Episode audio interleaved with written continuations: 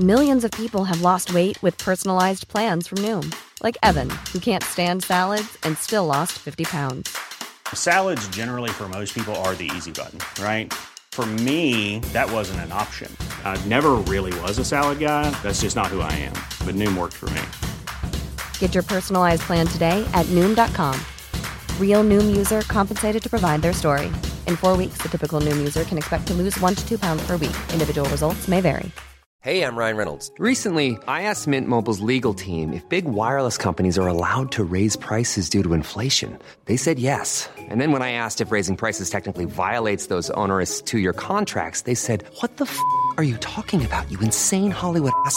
F- So to recap, we're cutting the price of Mint Unlimited from $30 a month to just $15 a month. Give it a try at mintmobile.com slash switch. $45 upfront for three months plus taxes and fees. Promo rate for new customers for limited time. Unlimited more than 40 gigabytes per month. Slows. Full terms at mintmobile.com.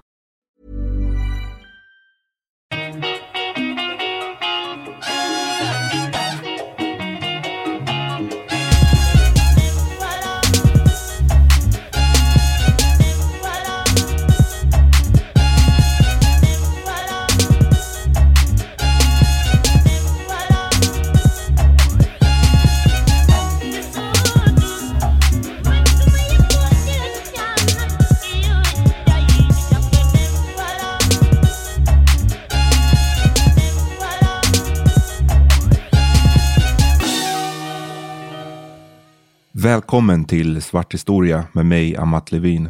Är det första gången du lyssnar och du vill veta mer om vem jag är eller varför jag gör den här podden kan jag rekommendera att du lyssnar på avsnittet som heter Svart historia reflektion nummer ett och som publicerades den 2 november 2022. För där går jag in på och berättar allt om det. Jag vill också påminna om att ni kan bli prenumeranter på patreon.com svarthistoria där ni kan få tillgång till bilder och kartor som hör till avsnitten men också bonusepisoder och avsnitt helt fria från reklam. Och samtidigt så gör ni det möjligt för mig att fortsätta lägga ner all tid som krävs för att göra den här podden. Ni får också gärna dela podden på sociala medier, rekommendera den till någon eller ge den ett betyg eller en recension på poddappen som ni lyssnar på. Dagens avsnitt handlar om en plats där man trodde att värdefulla mineraler frodades i marken och plockades som växter. Ett gigantiskt imperium som fungerade som ett centrum för handel och religion och som försåg Europa, Nordafrika och Mellanöstern med det så eftertraktade guldet. Men det var också en plats som kan ha inspirerat européerna att ge sig ut längre på haven än någonsin tidigare med konsekvenser som ingen kan ha anat. Det här är berättelsen om Maleriket.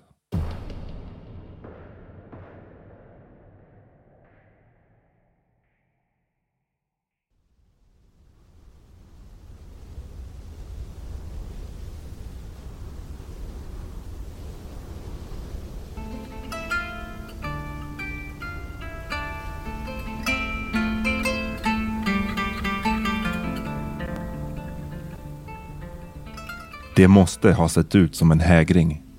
Året var 1324 och från sanddynerna kom ett tåg av hästar, kameler och människor långsamt snirklande. Över dem vajade stora röda flaggor med gula symboler på. Upp till 60 000 man ingick i karavanen. Allt från soldater och tjänstemän till betjänter och förslavade. 500 av dem bar på varsin stav av rent guld som vägde nästan två kilo vardera. Medan de många kamelerna bar upp över 100 kilo tunga laster med guldstoft. Mitt bland soldaterna red en man i vackra kläder. Dåtida skrifter beskriver honom som ung och stilig med brun hy och ett citat angenämt ansikte. Hans namn var Mansa Musa, ledaren för Maleriket, det dittills största imperiet som Afrika skådat. Expeditionen var egentligen en muslimsk pilgrimsfärd och slutdestinationen var Mecka.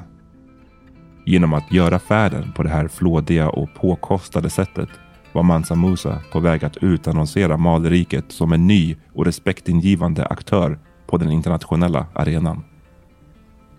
Idag vet vi att resan markerade ett av de mest avgörande tillfällena i Västafrikas historia Rikedomarna som visades upp hänförde omvärlden och gav Maleriket status som ett mytomspunnet land där en flod av guld rann.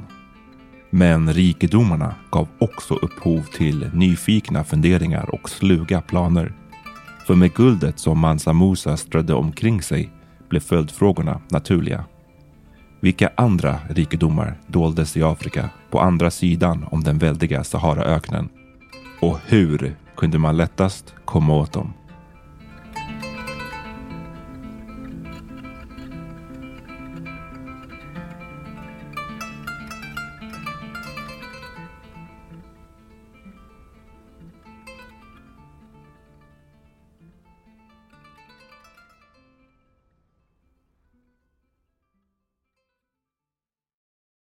Innan vi pratar mer om Mansa Musa, vad hans motiv var för pilgrimsfärden och vilka konsekvenser den fick, måste vi backa bandet. Inte till den allra första början, men tillräckligt långt tillbaka för att visa på vilket sätt Mali var del av ett större mönster. Ett mönster där västafrikanska riken reste sig, spridde ut sig över stora områden och sen kollapsade. Längs stränderna av mellersta Nigerfloden, partiet där den böjer sig i en enorm båge och flyter genom nuvarande Mali och Niger, har människor slagit sig ner och bildat samhällen i tusentals år. Ett av de äldsta, Mema, tros ha befolkats så tidigt som på 3800-talet före Kristus. Arkeologiska utgrävningar tyder på att det under det sista millenniet före Kristus följdes av andra utmärkande orter som Dia och Genegeno. Det sistnämnda samhället existerade länge nog för att bli en tidig del av den viktiga transsahariska handeln mellan Nord och Västafrika och i dess ruiner har glaskulor från Sydostasien grävts fram, vilket säger mycket om hur långt handelsnätverken sträckte sig. En begränsad och oregelbunden handel mellan Nord och Västafrika hade pågått långt tidigare. Men mellan år 100 f.Kr. och år 100 efter Kristus introducerades kamelen i Nordafrika från den arabiska halvön. Först i Egypten och sen långsamt över resten av Nordafrika. De djuren kan bära betydligt tyngre laster än hästar och åsnor och istället för hovar har de stora och runda fötter med två tår som förhindrar dem från att sjunka ner i sanden och gör att de enklare kan röra sig genom ett mjukt eller föränderligt underlag. Dessutom gör pucklarna på ryggen, där fett lagras, att djuren kan klara sig utan vatten i upp till en vecka. Kamelerna var perfekta för Saharas ogästvänliga miljö och gjorde det möjligt med fler och mer omfattande handelsexpeditioner. De som ledde expeditionerna var ofta nomader som tillhörde ett folk som i väst traditionellt har kallats för berber och som är en nordafrikansk ursprungsbefolkning. Berber är inte en okontroversiell term och flera anser idag att den är nedsättande. Själva kallade de sig för emesir i singular eller imesir e i plural, vilket kan översättas till ungefär fria män. Och det är även så jag kommer att referera till dem i fortsättningen. Även efter att arabiska muslimer erövrat hela Nordafrika på 600 och 700-talet fortsatte de här nomaderna att vara avgörande som guider. Kamelkaravanerna kunde bestå av så många som 2000 djur och trotsade hettan, sandstormarna, banditerna och de förrädiskt skiftande sanddynerna. De rörde sig via flera olika rutter från oas till oas där de sökte skydd i skuggan och fyllde på sina vattenreservoarer. Kontroll över oaserna, både politiskt och militärt, var av största vikt eftersom de gav kontroll över hela handelsrutten. Och i takt med att handeln växte blev rutterna extremt lukrativa.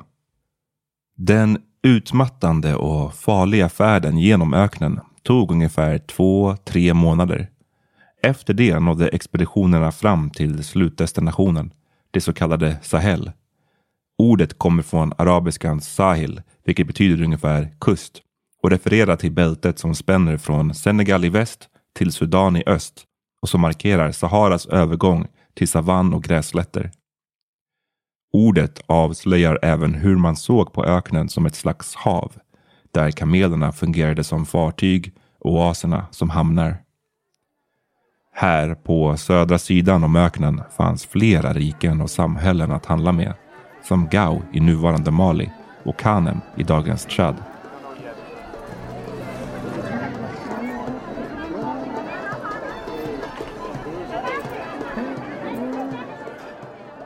Araberna kallade den här regionen för Bilal al-Sudan, ungefär de svartas land.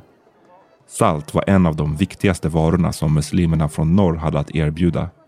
Salt var svårt att få tag på i det subsahariska Afrika och kunde användas för att konservera mat, en ovärderlig egenskap.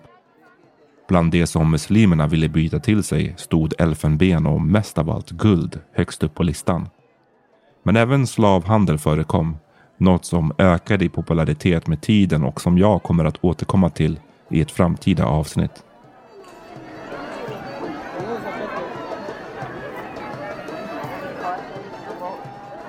Ett av de kändaste rikena som araberna från norr handlade med var Ghana. I ett geografiskt verk från år 833 vittnade den persiska polyhistorn Al-Khwarizmi om landet. Det sträckte sig från de sydöstra delarna av nuvarande Mauritanien till västra Mali. Det här historiska riket ska alltså inte förväxlas med den nuvarande nationen Ghana. Enligt muntlig tradition grundades det historiska Ghana av Soninke-folket redan på 300-talet efter Kristus. Soninke är en folkgrupp som tillsammans med andra grupper som Mandinka, Bambara och Vai utgör en stor och komplex kulturell och språklig grupp som tillsammans brukar benämnas som mandefolk och som hittas i stora delar av Västafrika. På tidiga medeltiden blev Ghana via kontrollen över guldhandeln regionens ledande makt.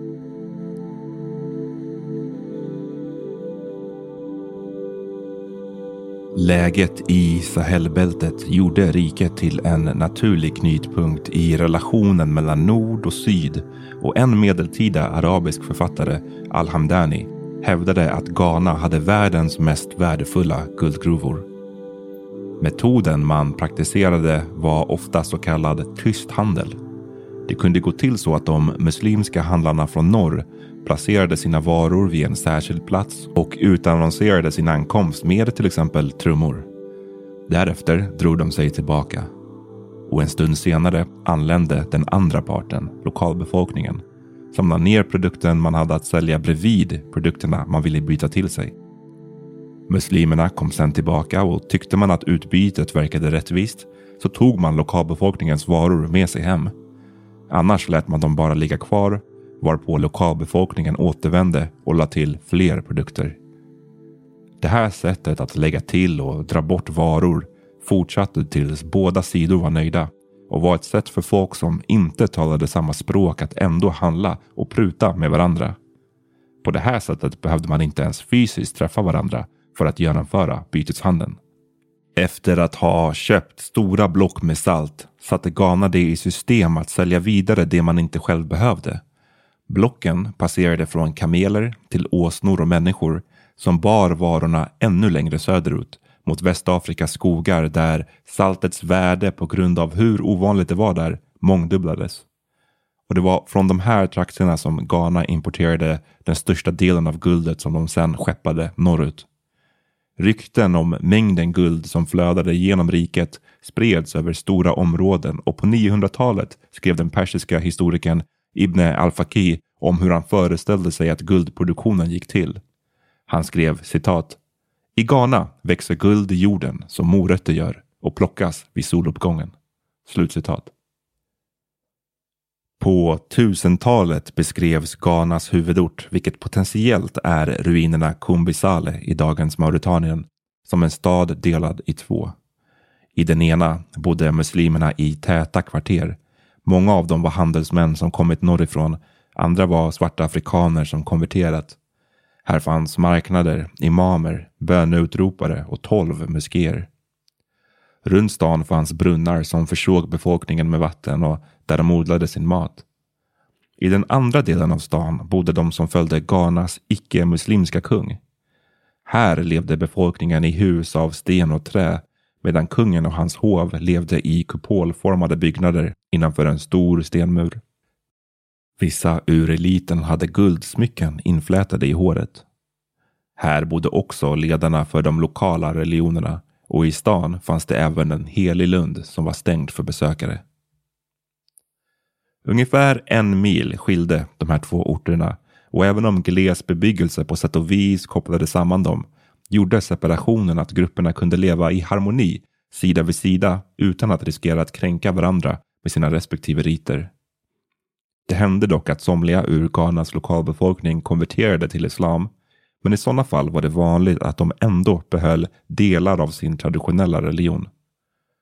Ghanas kung hade även flera muslimer i sitt hov, från översättare till rådgivare och kassörer, något som vittnar om islams ökade inflytande i riket.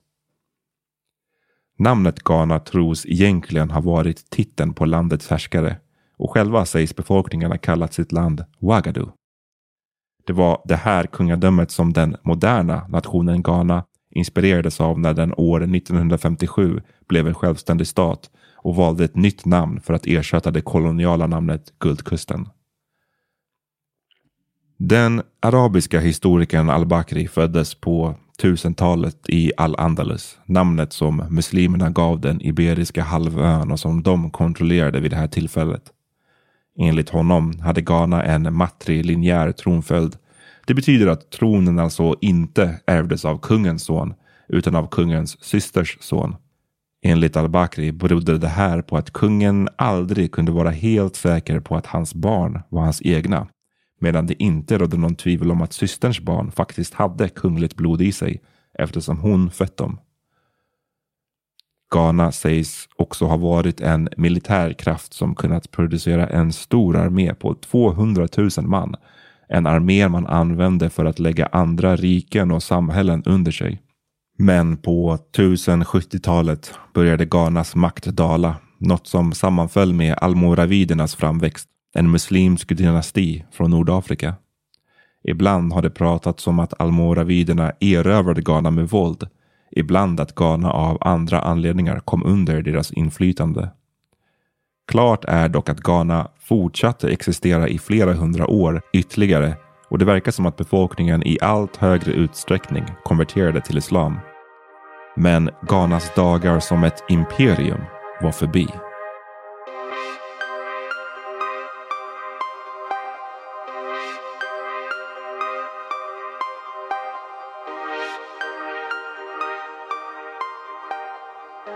Ungefär här kommer vi till mönstret eller cykeln jag nämnde tidigare.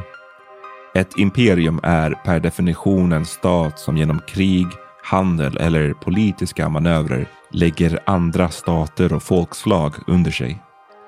Ibland kan det gå relativt friktionsfritt att styra över en sån spridd grupp människor som kanske talar olika språk, ber till olika gudar, kommer ur olika kulturella traditioner. Men Oftast präglas imperier tvärtom av inre motsättningar. Motsättningar som när imperiet är starkt går att hantera. Men när imperiet av olika anledningar försvagas, kanske på grund av bråk om tronföljd, svagt ledarskap, klimatförändringar, ekonomiska kriser eller yttre hot, har motsättningarna en tendens att koka över. Kanske försöker en av de tidigare självständiga staterna bryta sig loss. Kanske lyckas den med att återigen få sin frihet och kanske får den då sällskap av andra kungadömen, stadsstater och folkgrupper som också törstar efter självstyre. På så sätt krackelerar imperiet och splittras återigen till flera mindre självbestämmande regioner. Men Kanske börjar sedan ett av de här mindre rikena att på nytt lägga sina grannländer under sig och på så sätt påbörjas imperiecykeln igen. I Västafrika har flera riken haft precis den här utvecklingen.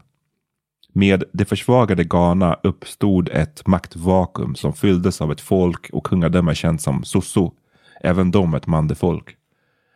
Det här var ett rike som under Ghanas glansdagar ingått i imperiet men som nu var fritt och hade egna drömmar om ökad makt och expandering.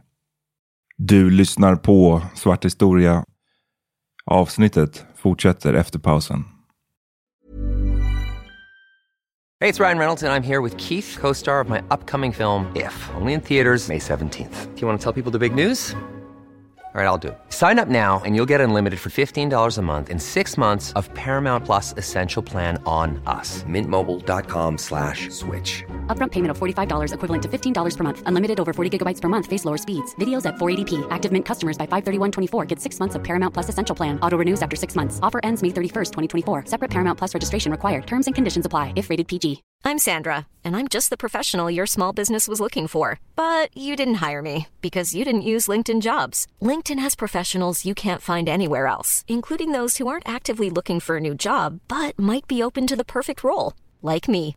In a given month, over 70% of LinkedIn users don't visit other leading job sites. So if you're not looking on LinkedIn, you'll miss out on great candidates like Sandra. Start hiring professionals like a professional. Post your free job on linkedin.com/people slash people today.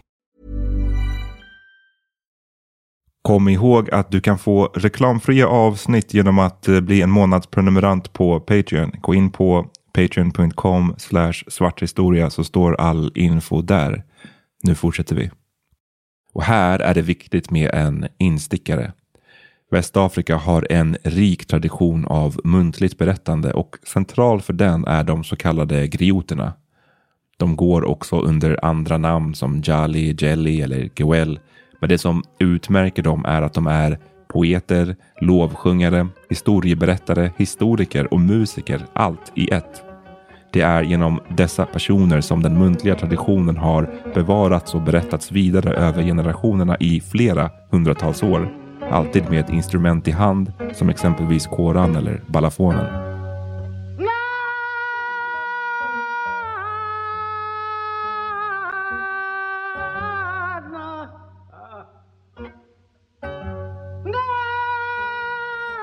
Sossos mest kända ledare var en kung vid namn Sumauro Kanté och som levde i början på 1200-talet. Enligt muntlig tradition ska han ha varit en brutal härskare. I grioternas berättelser utmålas han som en ondskefull magiker och i vissa versioner som en demon som rövar bort unga flickor. Förutom Ghana hade han erövrat flera närliggande kungadömen och utsatte deras folk för trakasserier, orimligt höga skatter och våld. I Mandinka-folkets Mali, ett av kungadömena som tvingats lyda under Soso, hade den lokala ledaren tagit emot en siare. Enligt siaren skulle ledaren gifta sig med en ful eller vanställd kvinna som skulle ge honom en son som en dag skulle bli en mäktig kung. Problemet var att den här ledaren redan var gift med en annan kvinna och redan hade en son.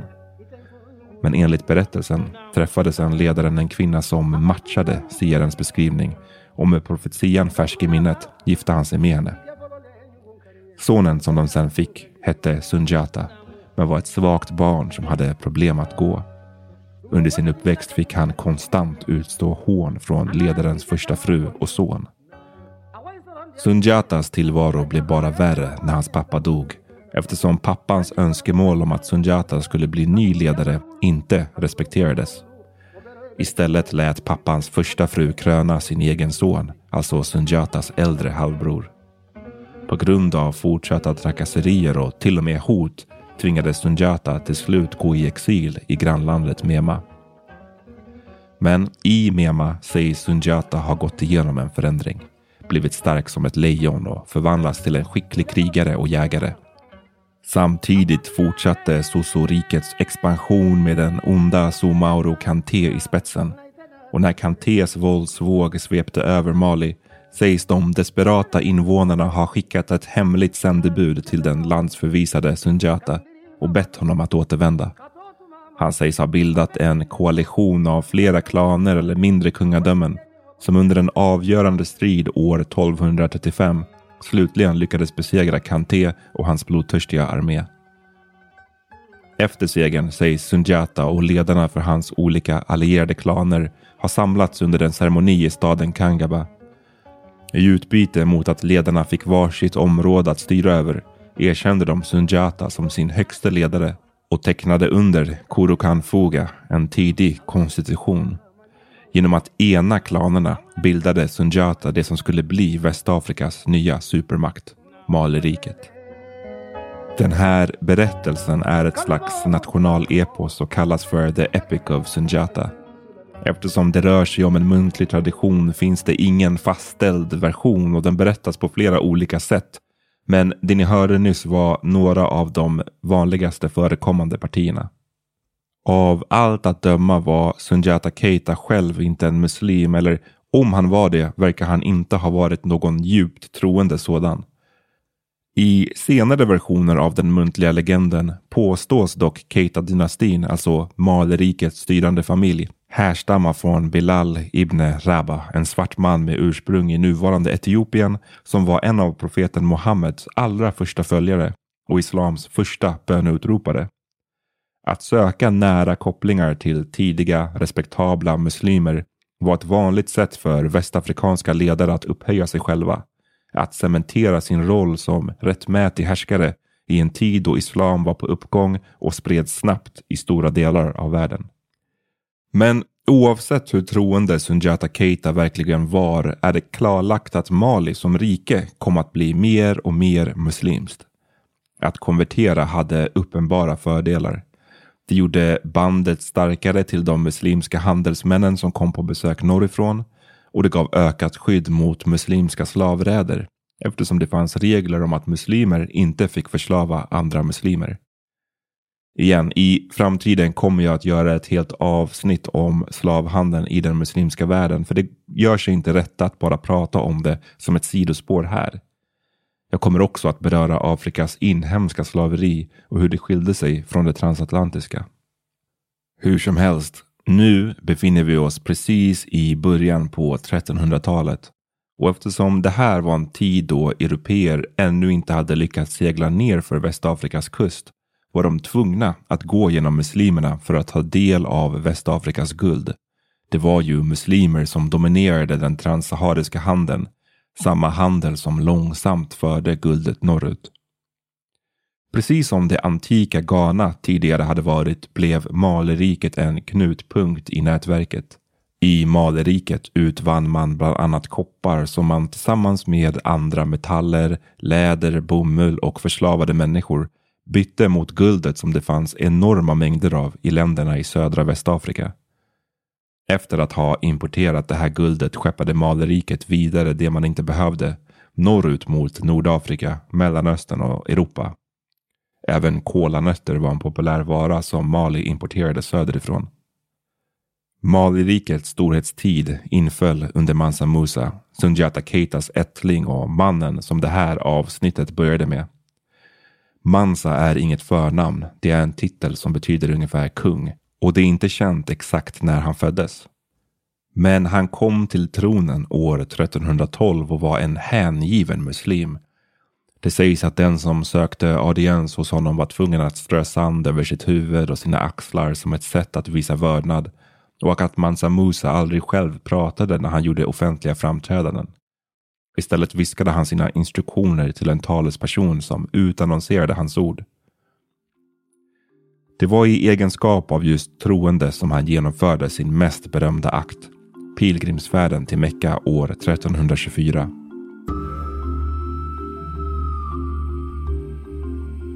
Om ni hunnit glömma från inledningen så rörde det sig om en gigantisk karavan av upp till 60 000 man och ett tåg av kameler som bar på överfulla laster av guld. I den hyllade boken African Dominion sammanfattar den amerikanske historikern Michael A. Gomez de olika uppgifterna om hur mycket guld Mansa Musa hade med sig på färden. Han kommer fram till motsvarande 18 ton guld. Och då är det bra att veta att man idag uppskattar att endast omkring 205 000 ton guld har utvunnits genom hela människans historia. Och ungefär hälften av den mängden har utvunnits bara under de senaste 50 åren. Så att Mansa Musa under ett och samma tillfälle hade med sig 18 ton guld är alltså en smått ogreppbar siffra och vittnar om hur mån han var om att göra ett stort avtryck på sin värld. Mängden guld, andra varor, djur och människor Mansa Musa hade med sig tyder på att enorma förberedelser krävdes inför resan. I African Dominion skriver Michael A. Gomez att majoriteten av de 12 åren som passerade mellan att Mansa Musa blev kung till att han gav sig ut på resan ägnades åt förberedelser. Att hamstra guldet och föda upp djuren tog tid. Men den stora mängden förslavade människor Mansa Musa hade med sig tyder på att han också ägnade mycket av de tolv föregående åren till krig. Eftersom det ofta var rivaliserande kungadömens soldater och civila som gjordes till slavar. Inte olikt hur det tidigare hade fungerat i Europa och Mellanöstern. Flera dåtida skrifter vittnar dessutom om att Maleriket expanderade något enormt under Mansa Musas styre, vilket styrker den tesen. Jag tänker att det här är ett bra tillfälle att eh, nämna en grej som jag tycker är ganska viktig. Och det är att ofta när man tittar på för kolonial afrikansk historia så finns det en tendens att eh, upphöja eh, de kungadömen och riken som har funnits. Och det är förståeligt för att vi, som jag varit inne på i vårt första reflektionsavsnitt, pratade ju ganska mycket om hur vi har alla matats av den här myten om att Afrika var en ociviliserad plats där inga kungadömen och definitivt inga imperium fanns. Så jag förstår på något sätt viljan av att vilja upphöja det här och bland vissa kan man nästan urskilja en någon slags nostalgi kring tiden då vi brukade våra kungar och kejsare och så vidare. Men jag tänker att det är viktigt att påminna om att imperium sällan formas på ett helt fredligt sätt utan det är oftast eh, genom våld och erövring och krig. Och Afrikanska imperium var ju inget annorlunda än imperium på andra håll runt om i världen. Så jag vill påminna alla som lyssnar att försöka undvika den här fällan om att när man pratar om vad så att säga stora män genom historien har gjort, att man tittar på det med okritiska ögon. Jag tror att man ska komma ihåg att saker som imperium är komplexa. De är inte enbart av ondo och de är inte enbart av godo bara för att det skedde i Afrika.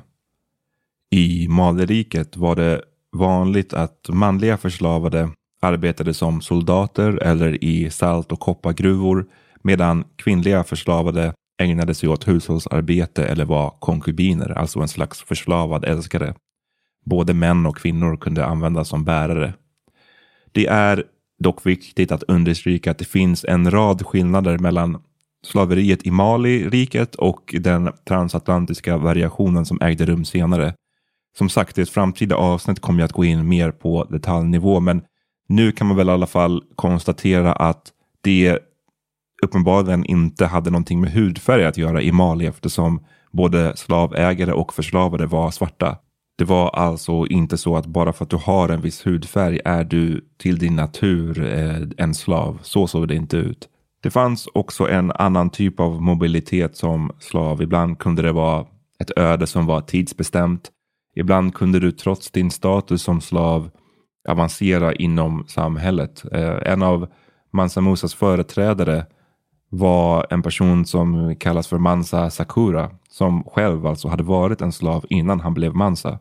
En sån resa hade ju exempelvis varit eh, omöjlig i slaveriets USA. Så det är bara eh, några skillnader. Jag kommer att gå in djupare på det. Eh, och jag vill också bara skicka med att ofta när man pratar om olika typer av slaveri så uppfattar jag det i alla fall som att många vill göra jämförelser och de vill göra jämförelser. Det kommer inte alltid från en, en god plats eller en ärlig plats.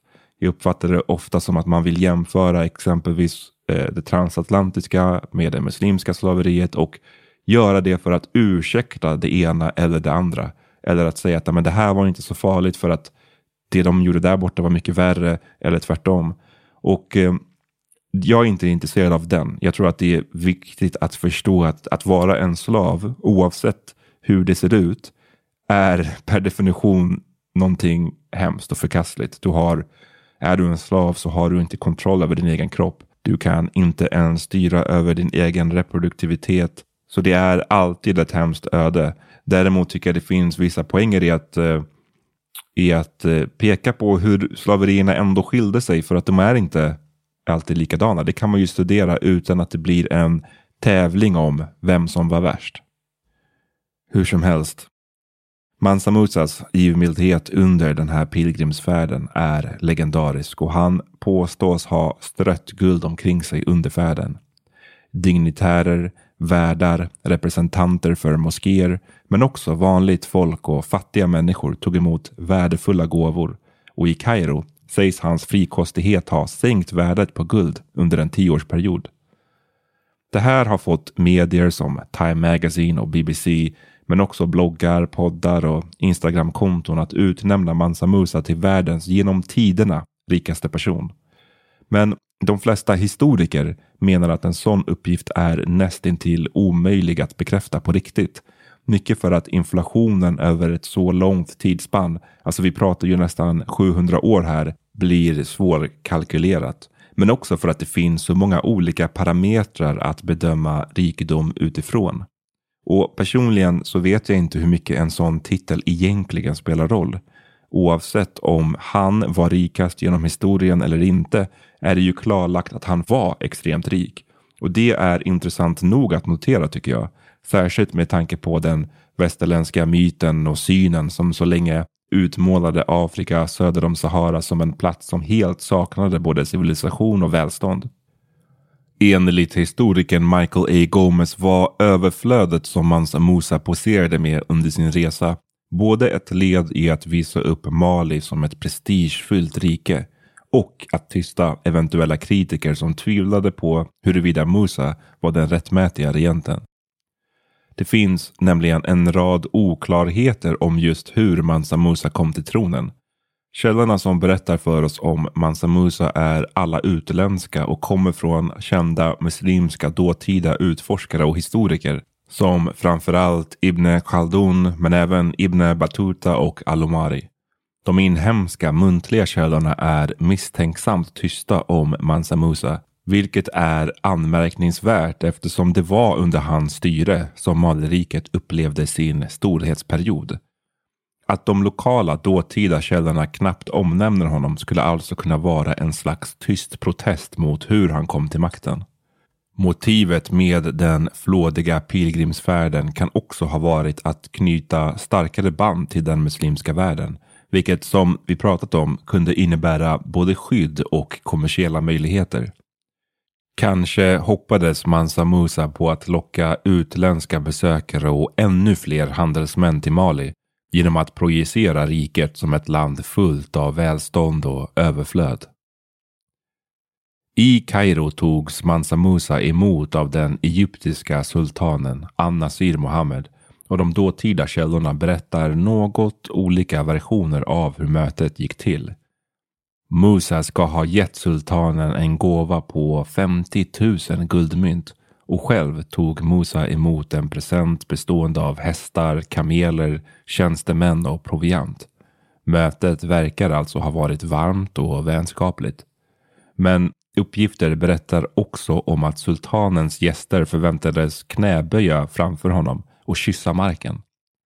Musa ska ha vägrat med motiveringen att han endast knäböjde inför Gud.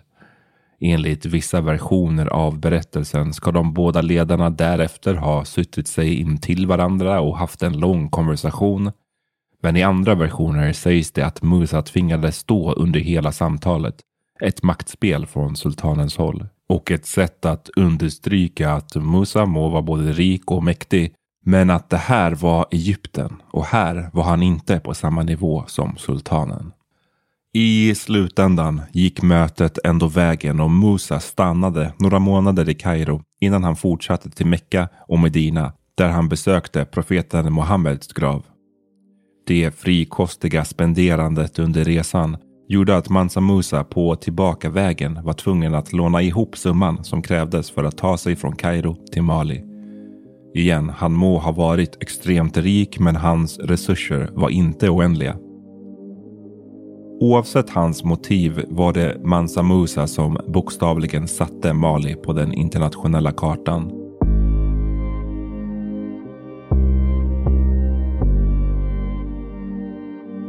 Några decennier efter färden avbildades han på den detaljerade katalanska världskartan från år 1375. Han är klädd i en flottdräkt och sitter på en tron med en krona av guld på huvudet. I vänster hand håller han i en guldstav och med höger hand sträcker han fram en guldklimp mot en kamelryttare som kommer ridandes från sitt ökenläger. Markeringar på kartan visar sedan hur handelsvägarna rör sig genom Sahara, över Medelhavet och in på halvön som idag utgörs av Spanien och Portugal. Kartan illustrerar hur europeer i slutet på 1300-talet såg framför sig den transsahariska handeln. I A Fistful of Shells West Africa from the Rise of the Slave Trade to the Age of Revolution skriver den brittiske historikern Toby Green att kartan visar hur Malis kontroll över guldet blev själva signumet för riket ur ett europeiskt perspektiv. En annan intressant aspekt av Musas pilgrimsfärd var att den nådde Mellanöstern inte långt före skjutvapnen blev vanliga i den regionen. Hade han kommit dit aningen senare hade han kanske haft möjlighet att införskaffa dem eftersom han uppenbarligen hade råd att betala för dem. Något som hade kunnat ge Maderriket en ännu större fördel gentemot sina grannar och förändrat landets öde i grunden. Efter sin återkomst till Västafrika år 1326 med den nyvunna respekten som pilgrimsfärden innebar annekterade Mansa Musa de antika och viktiga handelsstäderna Gao och Timbuktu, båda i nuvarande Mali. Mansa Musa hade med sig flera namnkunniga muslimer med sig hem från färden. Personer han rekryterat under resans gång och en av dem ritade The Djingerber moskén som i ombyggd form än idag fungerar som ett landmärke i Timbuktu. I den stan lät Musa även bygga ett kungligt palats. Timbuktu kom senare att utvecklas till ett myllrande handelscentrum som lockade besökare ända från Marocko och Egypten där salt, koppar, guld och förslavade utbyttes på marknaden. Mansa Musa la grunden för det Timbuktu som senare skulle bli ett framstående muslimskt lärosäte. Under sin guldålder bildade de tre moskéerna Djingerber, Sankore och Sidi Yahya en institution för islamiska studier med plats för drygt 20 000 elever. Och i sin ägo hade moskéerna den största samlingen skrifter på hela den afrikanska kontinenten. Mansa Musas pilgrimsfärd till Mekka är den enskilt mest berömda händelsen under hela Malerikets existens. Men det finns en annan berättelse som är mindre omskriven men minst lika fascinerande. Den historien handlar om Mansa Musas företrädare. En man som långt före Kristoffer Columbus var påtänkt var besatt av idén att korsa Atlanten.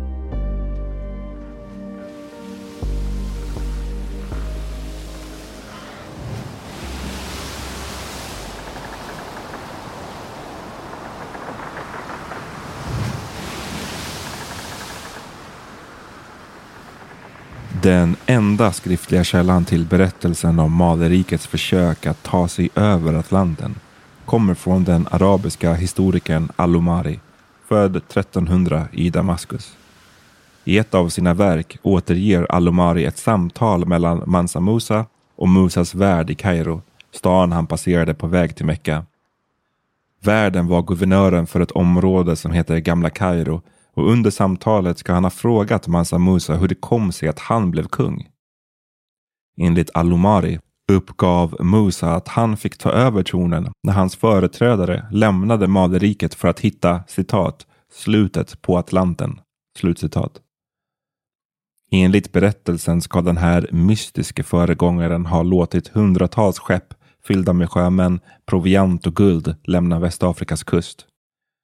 I många moderna återgivningar, exempelvis på olika sajter och Instagramkonton, påstås ofta att föregångaren hette Abu Bakr den andre. Men det stämmer inte, för en man som med det namnet har aldrig regerat i Mali. Misstaget beror sannolikt på en felaktig översättning. I själva verket var föregångaren en kung känd som Mansa Q, alternativt hans son Mohammed Ibn Q. Endast ett av skeppen som skickades iväg återvände och den överlevande kaptenen vittnade om att resten av expeditionen försvunnit när den nådde citat en flod med en fruktansvärd ström mitt i havet. Slutcitat. Det låter kanske som en konstig beskrivning, vadå en flod mitt i havet? Men det var så Alomari återgav den. Och det finns några teorier om vad den här floden kan ha varit. Jag kommer återkomma till dem strax. Kanske borde Musas företrädare ha avskräckts av att hundratals fartyg försvann eller förliste. Men han var uppenbarligen övertygad om att den här överlevande kaptenen missförstått, överdrivet eller bara inte var kompetent nog. Företrädaren verkar ha varit ett fan av uttrycket om man vill få något gjort får man göra det själv. För hans nästa steg blev helt enkelt att utrusta en ny expedition som han själv ledde. Enligt Alomari ska den här expeditionen ha bestått av 2000 skepp. En siffra som man får ta med en nypa salt eftersom den här typen av historiska uppskattningar ofta är uppblåsta. Antagligen ska man bara tolka det som att expeditionen bestod av väldigt många skepp, inte ordagrant 2000 av dem. Oavsett så återvände inget av skeppen och när Maleriket som en följd stod utan kung fick Mansa Musa ta över tronen. I African Dominion skriver Michael A. Gomez att den här fantasifulla berättelsen inte omedelbart kan avfärdas. Malerikets territorium hade vid det här tillfället expanderat något enormt och nådde nu Atlantens stränder i nuvarande Senegal och Gambia. Genom historien har det legat i människans natur att vilja utforska det okända, exempelvis det som ligger på andra sidan av ett hav. Och för Mali hade det på många sätt varit naturligt att vilja fortsätta expandera sitt rike. Gomez spekulerar i att den fruktansvärda strömmen mitt i havet kan ha varit en referens till den mäktiga Kanarieströmmen. Den rör sig söderut från dagens Marocko till Senegal innan den övergår i den nordatlantiska ekvatorialströmmen och flyter västerut mot Mexikanska golfen. Där går den över i Golfströmmen som flyter tillbaka mot Europa och Nordafrika och därifrån flyter strömmen söderut och påbörjar cykeln igen. Om berättelsen skulle vara helt påhittad och Maleriket aldrig försökt korsa Atlanten menar Gomez att det skulle vara underligt att de hade kunskap om en sån specifik sak om hur Atlanten fungerar. Han poängterar också att de stora mängderna guld skeppen påstås ha haft med sig tyder på att expeditionen kan ha haft ett kommersiellt syfte. Att Malis sjöfarare hoppades hitta nya handelspartners eller handelsrutter. I sin bok Born in Blackness, Africa, Africans and the Making of the Modern World bygger den amerikanska journalisten Howard W. French vidare på teorin och föreslår att havsäventyret kan ha haft syftet att nå Sydeuropa för att på så sätt kringgå nordafrikanerna som historiskt fungerat som en mellanhand i handeln mellan Mali och Europa. Men trots de intressanta hypoteserna talar det mesta emot att expeditionerna ägde rum. För det första träffade Alomari aldrig själv Mansa Musa utan förlitade sig på andras vittnesmål när han skrev ner berättelsen många år efter Musas besök i Kairo. För det andra var båtarna som Maleriket troligen hade tillgång till på den här tiden knappast lämpade för uppdraget. Från Östafrika hade man sedan länge färdats genom Indiska oceanen med hjälp av olika sorters segelskepp. Men vid Mansa Musas tid är den allmänna uppfattningen att man i Västafrika ännu inte hade utvecklat några egna segelfartyg. Enligt vittnesmål från tidiga europeiska besökare längs den västafrikanska kusten från århundradet efter att Mansa Musa levde utgjordes de västafrikanska båtarna av en slags kanoter. Visserligen väldigt stora, men de passade bättre för att färdas längs floder och kuster snarare än att korsa hav. Och i brist på bevis som tyder på motsatsen har historiker antagit att samma typer av kanoter måste ha använts även på Musas tid. Det som kanske dock är det största argumentet för varför den här expeditionen inte inträffade är att ett sådant stort projekt borde ha omnämnts på andra håll, inom lokal muntlig tradition eller i andra dåtida skriftliga källor. Men Alomaris skriverier är den enda platsen där berättelsen omnämns. Dessutom har man inte kunnat hitta några arkeologiska fynd som tyder på att resan eller ens förberedelserna inför den verkligen ägde rum. Bristen på bevis har de senaste decennierna dock inte hindrat vissa från att ändå påstå att resan inte bara hände utan att Malerikets fartyg dessutom nådde fram och på så sätt inom citationstecken upptäckte Amerika.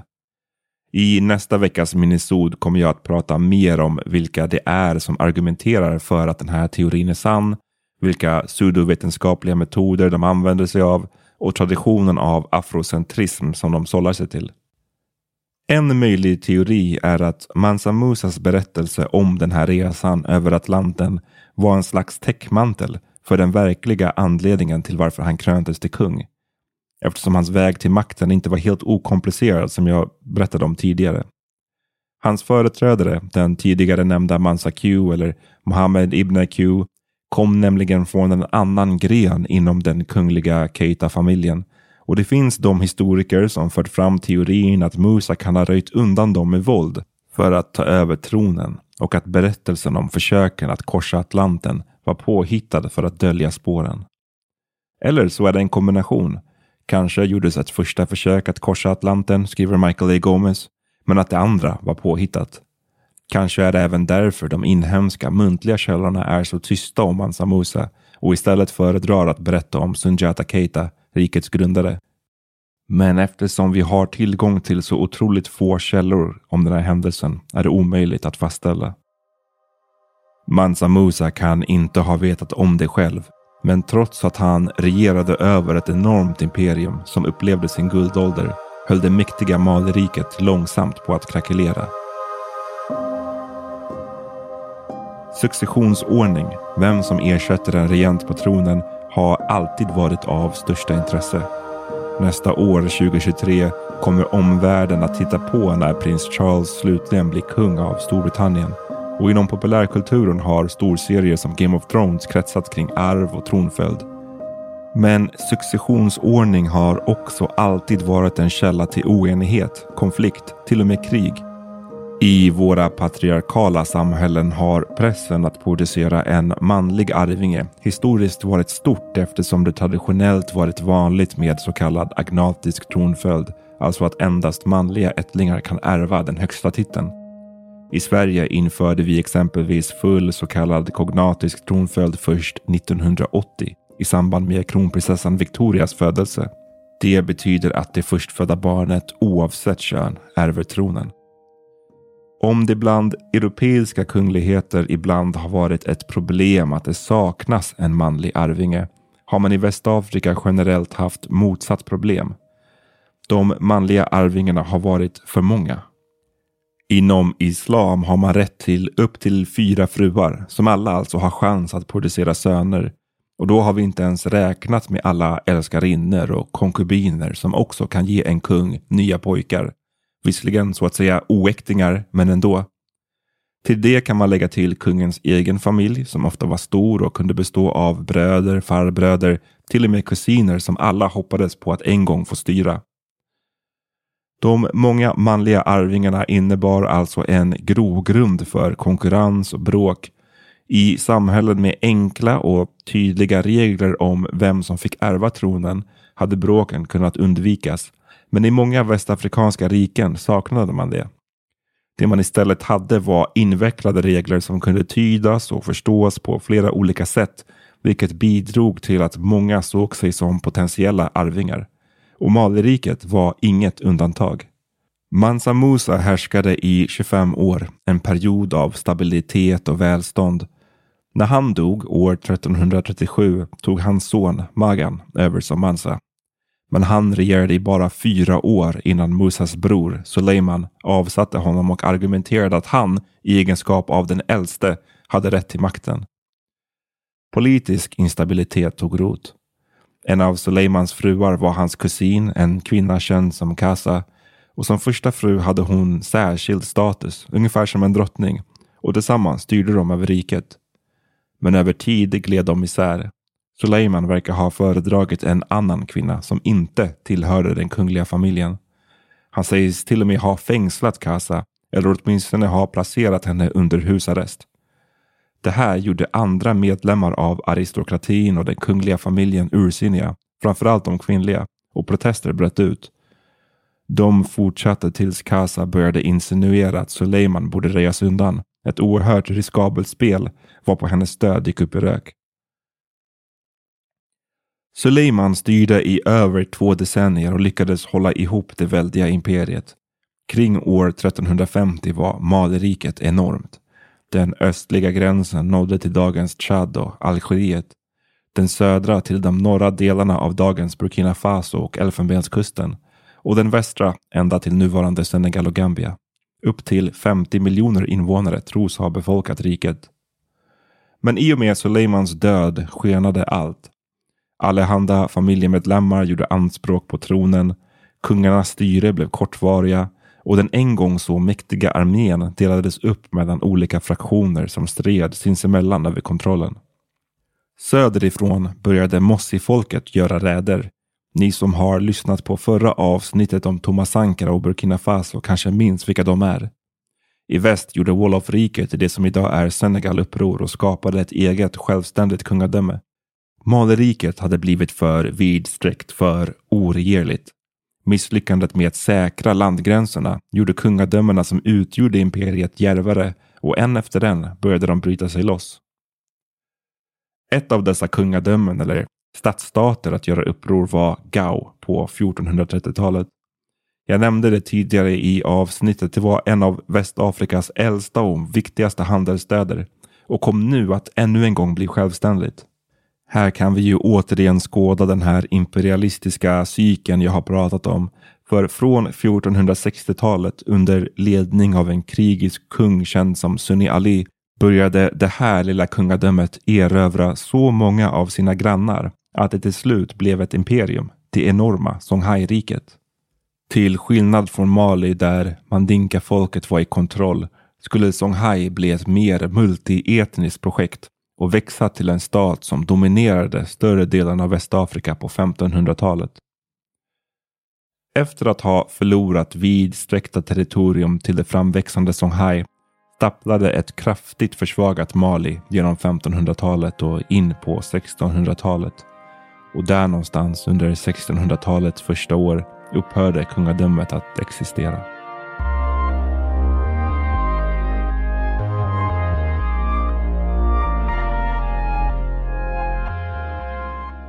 Mansa Musa lyckades med sitt mål att projicera Maderiket som ett mäktigt imperium värd en plats bredvid andra av medeltidens inflytelserika kungadömen. Tanken på Mali som en plats dränkt i guld gjorde riket känt i delar av Europa, Nordafrika och Mellanöstern. För människor i de regionerna blev Mali associerat med handel, rikedom och överflöd. Men pilgrimsfärden drog som sagt till sig en annan slags uppmärksamhet. På 1400-talet, bara några decennier efter att Mansa Musa och hans guld synts på den katalanska världskartan, inleddes det vi kallar för upptäcktsresornas epok. En tid där Västeuropa gick från att vara ett förhållandevis obetydligt hörn av världen till att få sitt stora genombrott. Tidigare har den europeiska viljan att hitta sjövägen till Indien angetts som skälet till att upptäcktsresornas epok inleddes. Utgår man från den tanken blir Afrika som ett sidospår, ett enda stort hinder som man var tvungen att runda för att nå slutdestinationen. Men i den nysläppta boken Born in Blackness argumenterar författaren Howard W. French övertygande för att utforskandet av Afrika och att få ta del av de enorma rikedomarna som Mansa Musa visat upp var ett mål i sig självt. Afrika var sitt eget pris, sin egen slutdestination. På 1400-talet gick portugiserna i bräschen för att utforska Afrikas västra kust och korrespondensen de lämnar efter sig vittnar om deras försök att komma i kontakt med en mäktig kung som fanns längre in i fastlandet och sa styra över ett rike de kallade för Melli. Skriverierna och vittnesmålen om staden Timbuktus välstånd nådde också Europa och gjorde det till en mytomspunnen plats.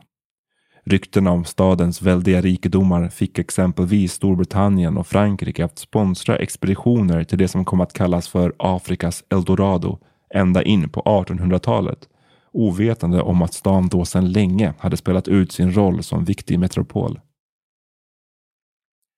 De kan inte ha vetat det då, men portugisernas utforskande av Afrikas kust på 1400-talet var på väg att förändra världen i grunden. Den skulle aldrig mer bli sig lik. Och för Afrika väntade ett nytt mörkt kapitel. Tack för att du har lyssnat på Svart historia med mig, Amat Levin. Om två veckor är jag tillbaka med ett nytt avsnitt och då ska vi titta närmare på portugisernas upptäcktsresor och hur de var grunden för världen vi ser idag. Vi hörs då.